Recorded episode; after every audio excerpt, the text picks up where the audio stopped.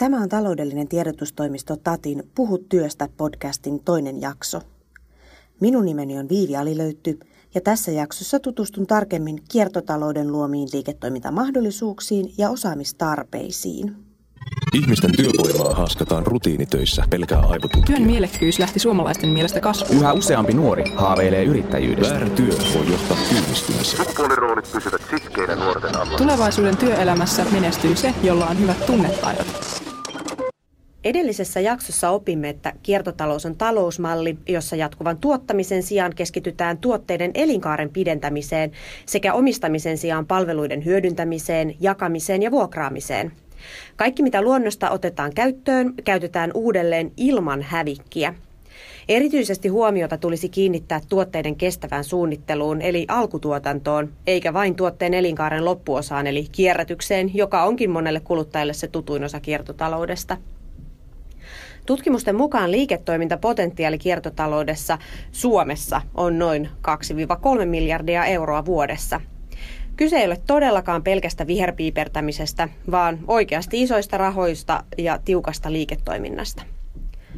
Tässä jaksossa tutustutaan tarkemmin siihen, millaisia liiketoimintaideoita kiertotalousajattelu on luonut Suomeen ja missä ne parhaimmat potentiaalit tulevaisuudessa piilee. Juha Moilanen, sinä olet Nesteellä Head of Long Term Development positiossa. Mitä se tarkoittaa? Mitä teet Nesteellä? No mun ja mun tiimin rooliin kuuluu siellä Nesteellä yrittää arvioida sitä, että mihin tulevaisuus on pitkässä juoksussa menossa. Ja sitä kautta maalata tavallaan sitä liiketoimintaympäristökuvaa sitten, miten meidän nesteenä pitäisi liiketoimintaa kehittää reagoidaksemme siihen tulee muuttuvaan maailmaan. No kiertotalous liittyy toki tähän muuttuvaan maailmaan läheisesti. Minkälaisia kiertotalouteen perustuvia ratkaisuja nesteillä tällä hetkellä hyödynnetään? No Neste aloitti jo melkein 20 vuotta sitten vakavan kehitystoiminnan mennäkseen näihin uusiutuviin polttoaineisiin. Ja tällä hetkellä ne edustaa itse asiassa jo tulosmielessä melkein puolta yrityksen liikevaihdosta nämä uusiutuvat polttoaineet. Ja jos mittakaavoja hakee, niin viime vuonna neste, nesteen uusiutuvilla polttoaineilla vähennettiin hiilidioksidipäästöjä enemmän kuin koko Suomen henkilöautokannan vuotuinen tuottama hiilidioksidimäärä on. Eli kääntäen suomalaiset autot olisi voinut olla yli vuoden kokonaan seisokissa, niin vastaavaa vähennystarvetta tai vähennysmäärää tota, nesteen polttoaineet. Tuohon on merkittävä luku. Aika, aika jännä, että siihen ei ole törmännyt vielä missään mediassa sen tarkemmin. Se on varmaan, joo, viestintä on haasteellinen laji aina. Sitä toki yritetään tuoda esiin, mutta edelleen huomaa, että se ei ole joka paikassa näkyvissä. Onko teillä tavoitteena saada, puhut, että nyt on puolet polttoaineista päästy tähän, niin onko tavoitteena 100 prosenttia jossain vaiheessa?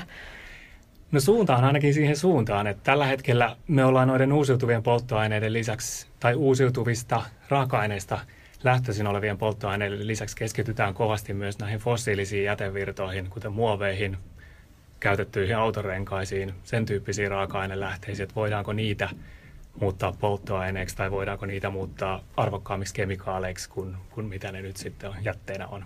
No tosi kiinnostavia nämä ratkaisut, mistä kaikkialta niitä löytyy. Minkälaisiin kiinnostaviin muihin niin kuin kiertotalousmalleihin, jos ajatellaan nesteen ulkopuolelta, niin mihin sä, mistä sä oot viimeksi innostunut?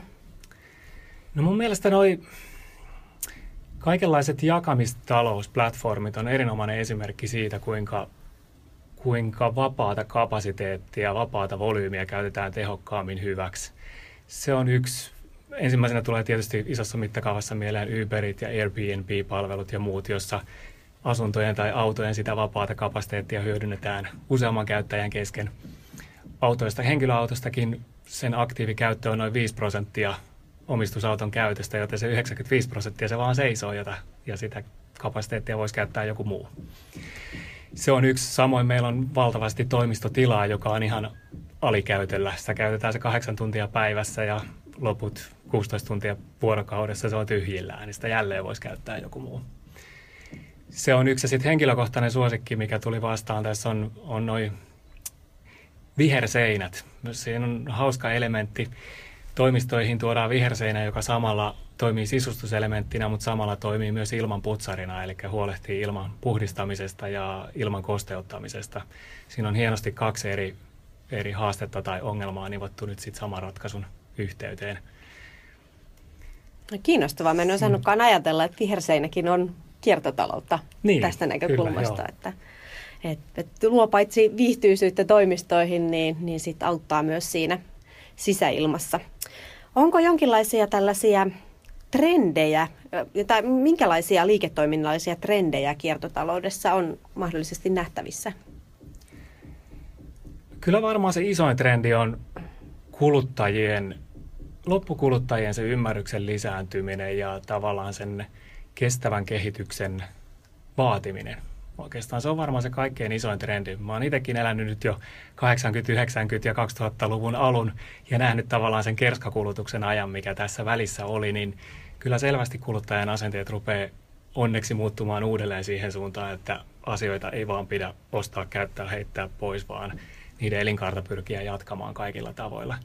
Ja kuluttajat osaa pikkuhiljaa vaatia niitä ja, ja se on mun mielestä yrityksille erittäin iso kilpailuetu jatkossa, kun pystyy niitä läpinäkevästi myös tarjoamaan asiakkaille.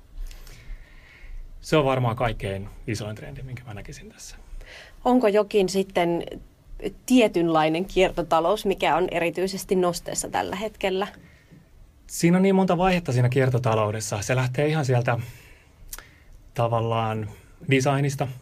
Tuote tai palvelu pitää suunnitella niin, että se on sen elinkaarta on mahdollista jatkaa, sitä voidaan korjata. Jos siinä on kuluvia osia tuotteessa, niin se pitää pystyä korjaamaan ja jatkamaan sitä elinkaarta. Samoin sitten siinä vaiheessa, kun se on loppujen lopuksi loppuun käytetty, niin se pitää olla kierrätettävissä mahdollisimman hyvin materiaaleina eteenpäin. Ja sitten viimeinen vaihtoehto on se, että se vähintään energiana kierrätetään eteenpäin. Et se lähtee oikeastaan kaikkiin niihin vaiheisiin liittyy paljon sellaista, sellaista tota, problematiikkaa vielä, mikä ei ole ollenkaan optimaalisella tasolla. Jos ajatellaan eri toimialoja, niin millaista tämmöistä liiketoimintapotentiaalia on nähtävissä? Mikä on vielä bubbling under tällä hetkellä? Varmaan on paljon, paljon juuri sellaisia asioita, mitä ei vielä osata kyseenalaistaa ja haastaa. On, on tavallaan sellaisia jätteitä, jotka vaan kaikki toteavat, että ne on jätteitä, niille ei tehdä mitään. Meillä on paljon hukkaenergiaa, me tuotetaan paljon hukkalämpöä esimerkiksi, jota huonosti otetaan talteen ja huonosti käytetään missään. Eli se kiertotalous on, se on valtavan iso pilvi kaikenlaisia asioita. Se ei ole pelkästään niitä konkreettisia esineitä ja asioita, vaan se voi olla energiaa, se voi olla tilaa, kapasiteettia, niin kuin puhuttiin tässä. Et että mä uskon, että kiertotalouden näkövinkkelistä niitä puroja löytyy valtavan monesta paikasta. Se ei ole pelkästään se kierrätys, mikä on se konkreettinen asia monella loppukäyttäjälle varsinkin, vaan, vaan koko se ketju sieltä suunnittelusta, ekstensiosta, sit siitä loppukäytöstä.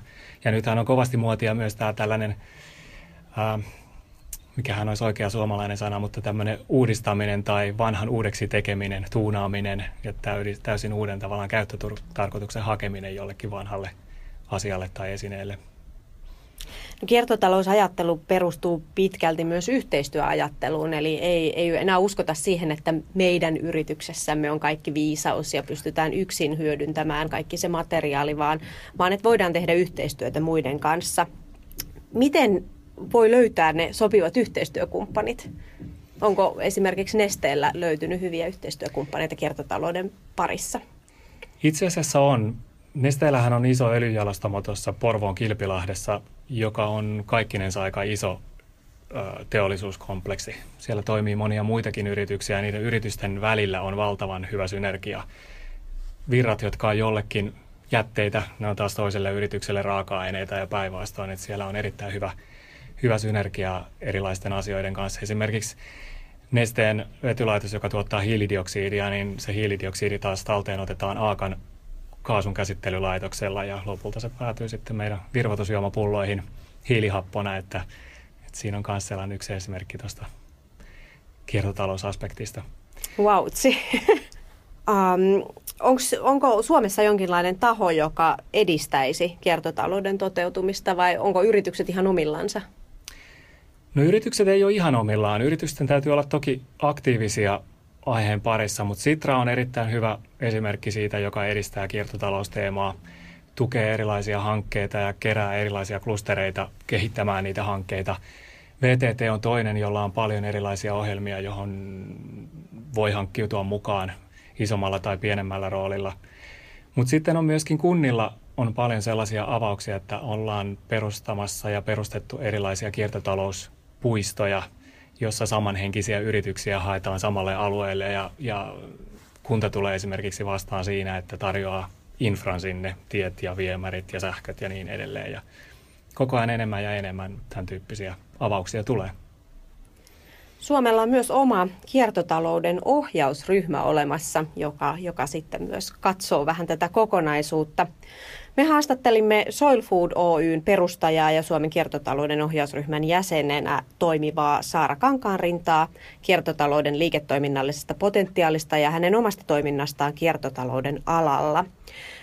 Kysyimme myös, vastaako Suomen koulutusjärjestelmä hänen mielestään kiertotalousajattelun tuomiin uusiin osaamistarpeisiin. Kuunnellaan tämä haastattelu tässä välissä.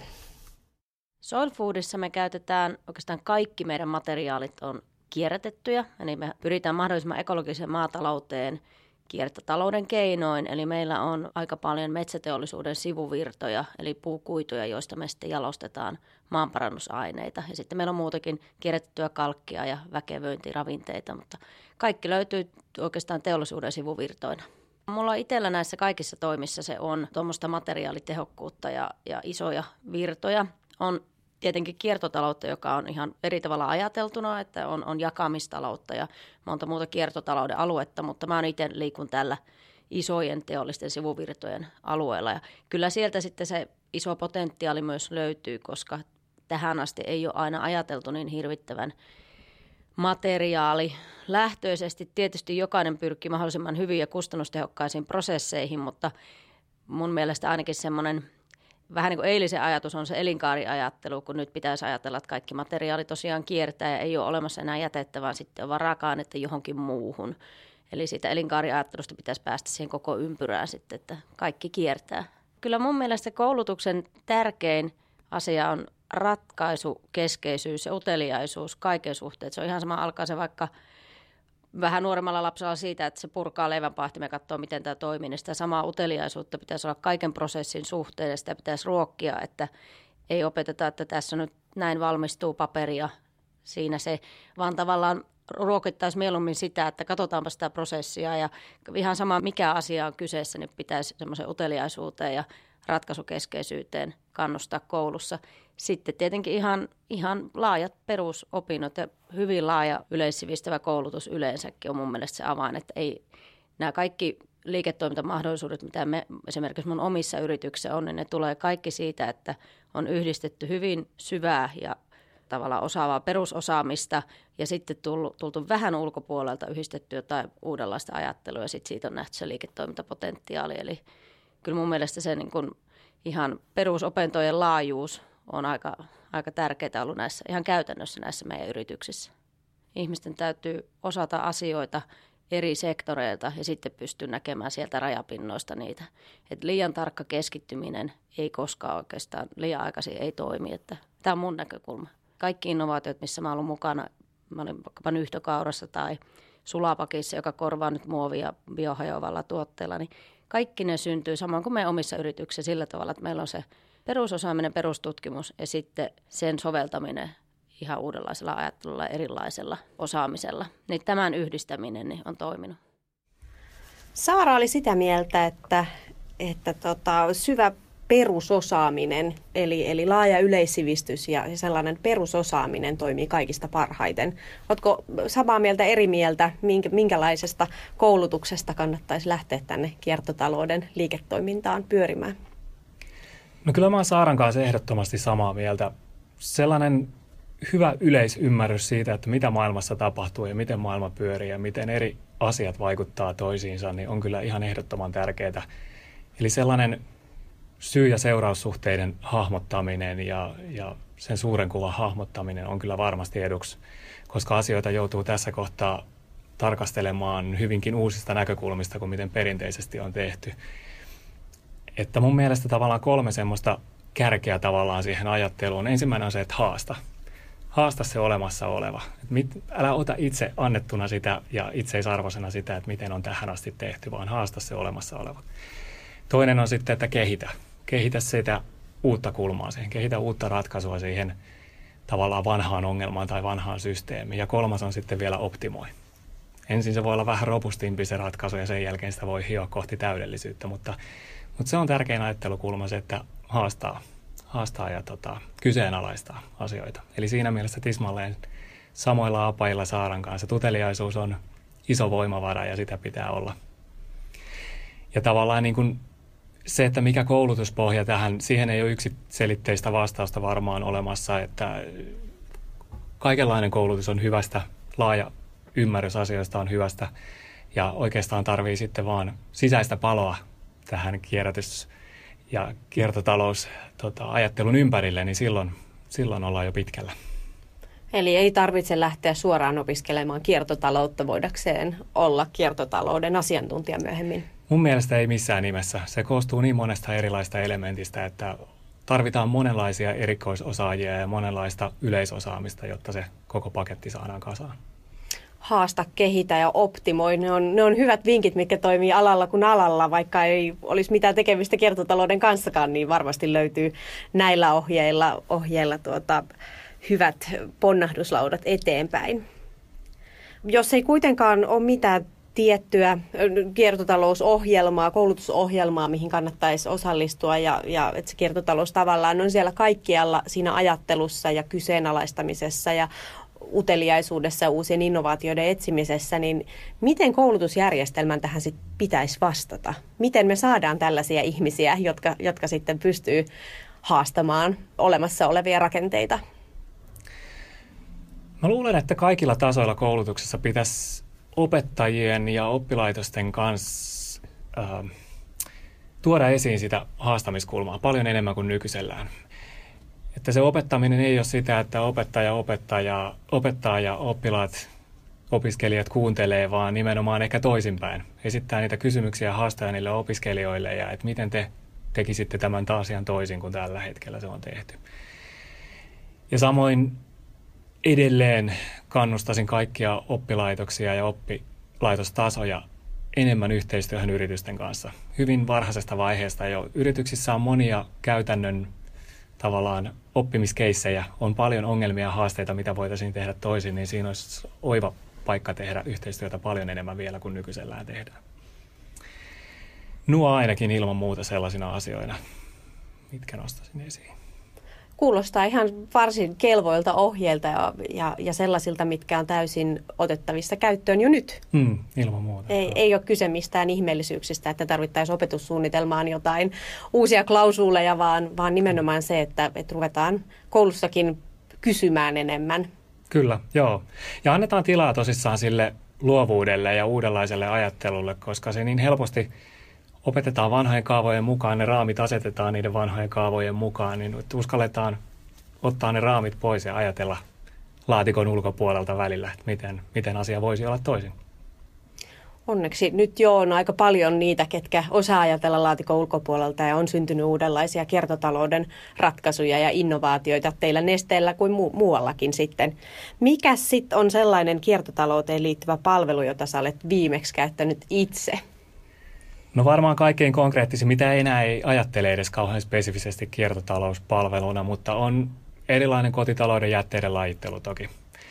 Meilläkin on viisihenkinen perhe, josta potentiaalisesti syntyisi aika paljon jätettä, mutta meidän se normaali jätesäiliö, mikä vielä muutamia vuosia sitten oli aina täynnä kahden viikon tyhjennysvälin päätteeksi, niin nyt se on harvoin enää puolillaan se jätesäiliö. Että kyllä meillä kierrätetään kaikki metalliesineet, pahvit, paperit, muovitkin nykyään, koska se on helpompaa, lasit niin edelleen, niin kaikki löytää oman paikkansa, että sinne menee kohtuullisen rajallinen määrä enää sellaista sekajätettä.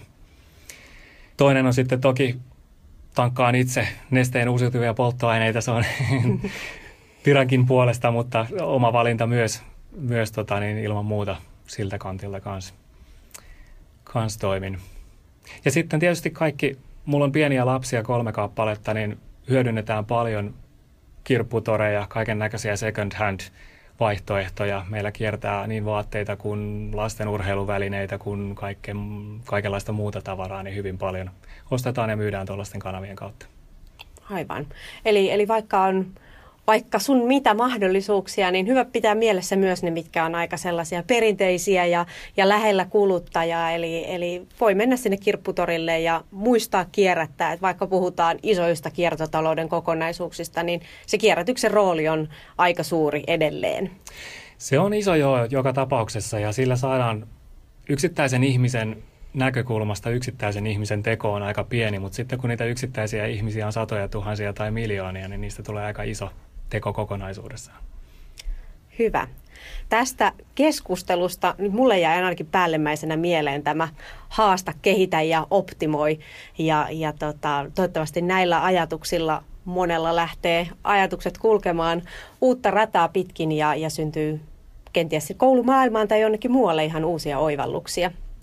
Kiitos paljon Juha tästä haastattelusta. Kiitos. Ihmisten työvoimaa haaskataan rutiinitöissä pelkää aivotutkija. Työn mielekkyys lähti suomalaisten mielestä kasvuun. Yhä useampi nuori haaveilee yrittäjyydestä. Väärä työ voi johtaa työllistymiseen. Sukupuoliroolit pysyvät sitkeinä nuorten alla. Tulevaisuuden työelämässä menestyy se, jolla on hyvät tunnetaidot.